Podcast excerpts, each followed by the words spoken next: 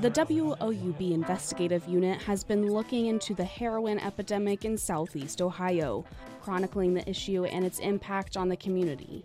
This week, the team talked to local experts and recovering addicts about what it's like to be addicted to heroin.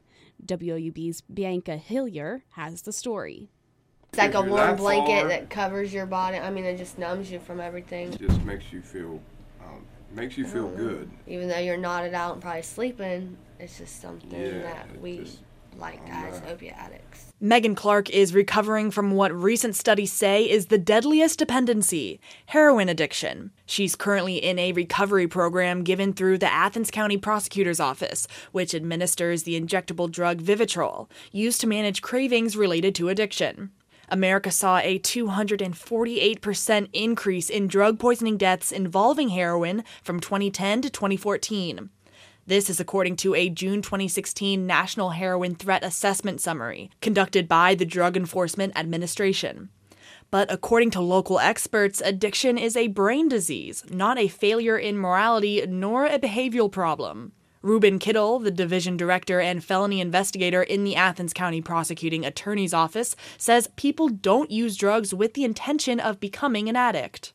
Not one person has ever told me they wanted to be an addict. And this is where it ultimately goes. You, it's not about having fun, it's not about getting high. Dr. Melinda Ford, who runs an addiction treatment clinic in Athens, says everyone has a normal level of happiness or how many chemicals are running around in their brains. Once you've messed that up with the drugs, you're going to feel horrible without them because you feel like everything is just missing.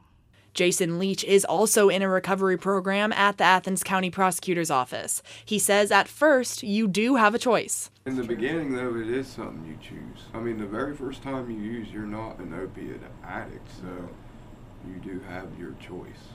Jason says after a while, though, you do become dependent on the drugs. Megan and Jason both say they wouldn't be where they are today without the support of the Vivitrol program. Because I thought I was a lost cause. I just thought I was destined. I honestly Be that way forever. Um, if you or someone you know is dealing with heroin addiction, the biggest support is simply being there, according to Jason. Don't give up on them.